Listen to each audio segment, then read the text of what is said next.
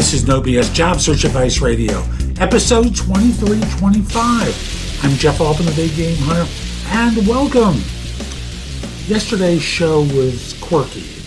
You know, it had the intro music, it had my introduction to the show, and the first release I had of it, there was no audio to it, which was bizarre to me. But as I tested every show before I release it, and for some reason there was no audio. So if you didn't catch yesterday's show in the early releases, I uploaded it, I'd say about 8:30 a.m. Go back and pick up the show. I'm sure it's been re-released Apple Podcast and Spotify and other places since then. So again, uh, the Super Bowl episode, I apologize for that. I don't know what happened, but tech sometimes doesn't work. And today's show is one about counter to consider before you actually accept the counteroffer. Now, I used to work in recruiting, and of course, we were always trained be on the alert for counteroffers. They're terrible for the candidate, but you know, some, not all of them are. But here's the way to consider it. Hope you find this helpful, and let's get going.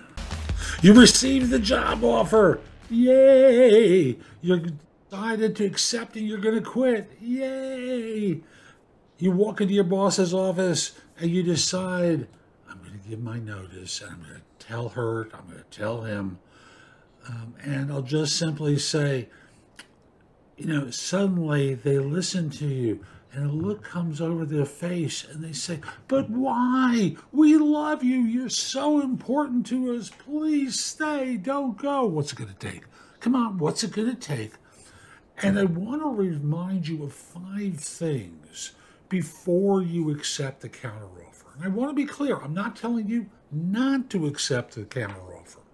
Sometimes things can work out and people can realize your value and some of the things that a third party recruiter or, or a corporate recruiter may warn you about may just be a bunch of nonsense. But these five are important for you to remember. So the first one is money is only one factor that prompted you to want to leave.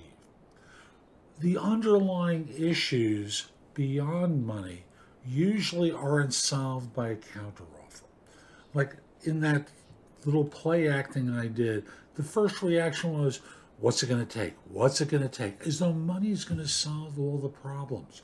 It may solve a big one, but the other problems are solved by the other firm. What's your current employer doing to change? Number two is you had to put a gun to their head to improve things. What about next time? You know, it's like a hostage negotiation. You know, you'll say and do anything to get them to agree to your demands. Well, what about next time? You know, you may notice your manager kind of going, oh man, not again. And otherwise being dismissive towards you when you become frustrated about something in the future. The third thing is the raise you get now is great, but what about the next one? It can be deferred, non existent, cheap, because after all, they may have a choice between you and the loyal woman or the loyal guy in their organization. And since you put a gun to their head, they may act it out uh, in that way. Number four is the job and the work probably won't change. And if it does, it probably won't change for long. For people to hear. But as you talk to your manager, you'll notice that there's a lot of vacillation they may give you about the work you know, we'll try and get you to. Or, sure, we'll move you on to this. We may need you the old role from time to time, but, and that time to time becomes longer and longer. So the job probably won't change. And here's another thing your manager probably won't change. If they were a bad manager before, if they were an abusive manager before, they're going to promise to do better but it's kind of like, you know, a, a, a wife beater. And I hate to use that term as though I'm I'm minimizing what women go through.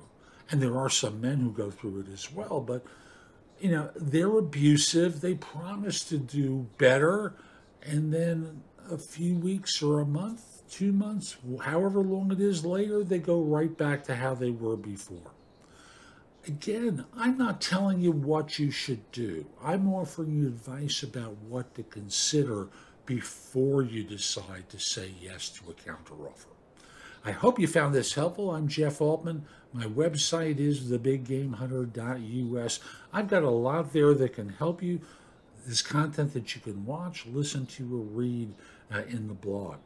In addition, I've got courses and books that you can order. Some of them are shorter guides, some of them are full length books.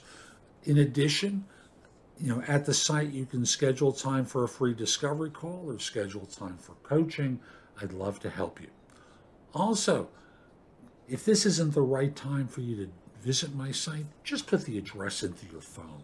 Again, that's .us. My name, Jeff Altman, and in the notes field, put job search blog. Lastly, connect with me on LinkedIn at linkedin.com forward slash IN forward slash the big game hunter.